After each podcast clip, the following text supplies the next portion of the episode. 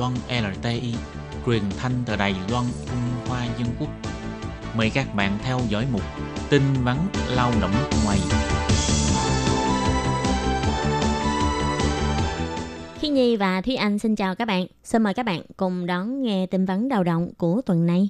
Các bạn thân mến, trong chuyên mục tin vắn lao động của tuần này, Thúy Anh và Khiết Nhi xin gửi đến cho các bạn thông tin đó là quy định giao thông đường bộ mới chính thức có hiệu lực vào tháng 10. Xe đạp điện vi phạm cũng sẽ bị phạt theo quy định của pháp luật. Và sau đây xin mời các bạn cùng đón nghe phần nội dung chi tiết của bản tin ngày hôm nay.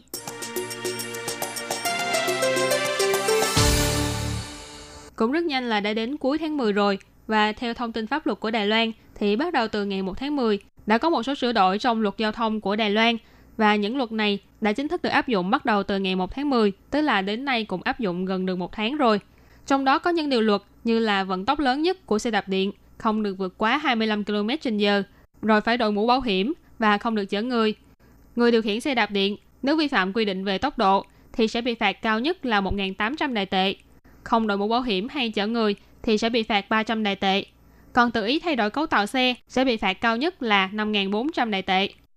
Chắc các bạn cũng biết là nếu như đi xe đạp điện thì các bạn sẽ không cần phải thi bằng lái. Cho nên xe đạp điện đã dần trở thành phương tiện giao thông của rất nhiều lao động di trú đang sinh sống và làm việc tại Đài Loan. Vì thế, gần đây Cục Giao thông Đường bộ của thành phố Tân Bắc cũng đã ra mắt ứng phẩm tuyên truyền về quy định mới dành cho xe đạp điện bằng nhiều thứ tiếng như là tiếng Trung, tiếng Anh, tiếng Indonesia, tiếng Việt, tiếng Thái Lan vân vân. Và đồng thời cũng nhắc nhở chủ thuê phải tuyên truyền, hướng dẫn và nhắc nhở cho lao động di trú của mình phải tuân thủ luật giao thông,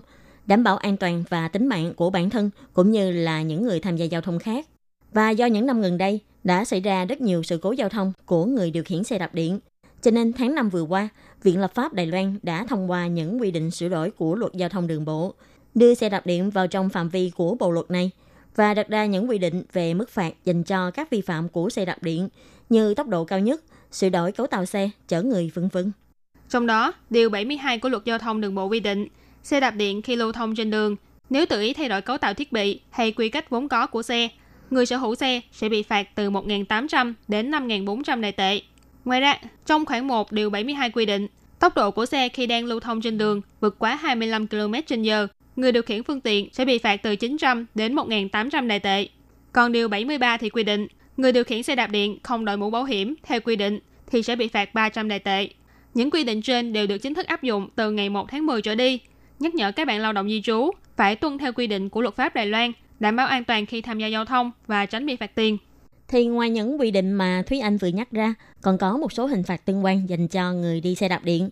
Đó là nếu như mà người đi xe đạp điện không tuân thủ theo quy định là phải giữ cho trang thiết bị như phanh xe, chuông xe, đèn và đèn phản quang là những thiết bị an toàn đang trong tình trạng hoạt động tốt và đầy đủ sẽ có thể bị phạt từ 180 đại tệ và buộc phải lắp ráp hoặc là chỉnh sửa lại trong một thời gian nhất định.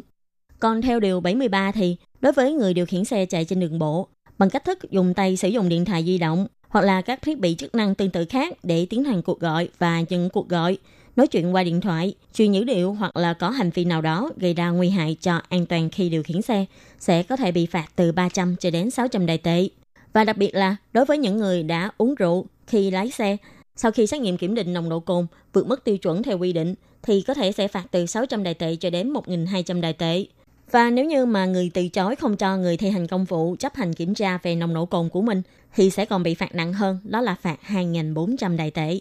Và các bạn thân mến, bất kể là những điều luật đã được chính thức áp dụng vào ngày 1 tháng 10 hay là tất cả những điều luật áp dụng cho xe đạp điện, xe máy điện trước ngày 1 tháng 10 thì đó đều là những quy định theo pháp luật của Đài Loan. Đây là những điều luật đảm bảo an toàn cho bạn khi tham gia giao thông và đồng thời cũng là đảm bảo an toàn cho những người cùng tham gia giao thông với bạn.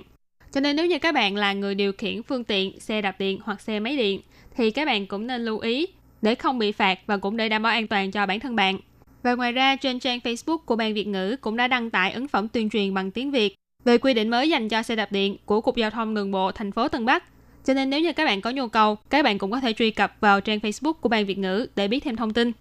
Các bạn thân mến, chuyên mục tin vấn đau động của kỳ này cũng xin tạm khép lại tại đây. Cảm ơn sự chú ý lắng nghe của quý vị và các bạn. Xin thân ái, chào tạm biệt các bạn.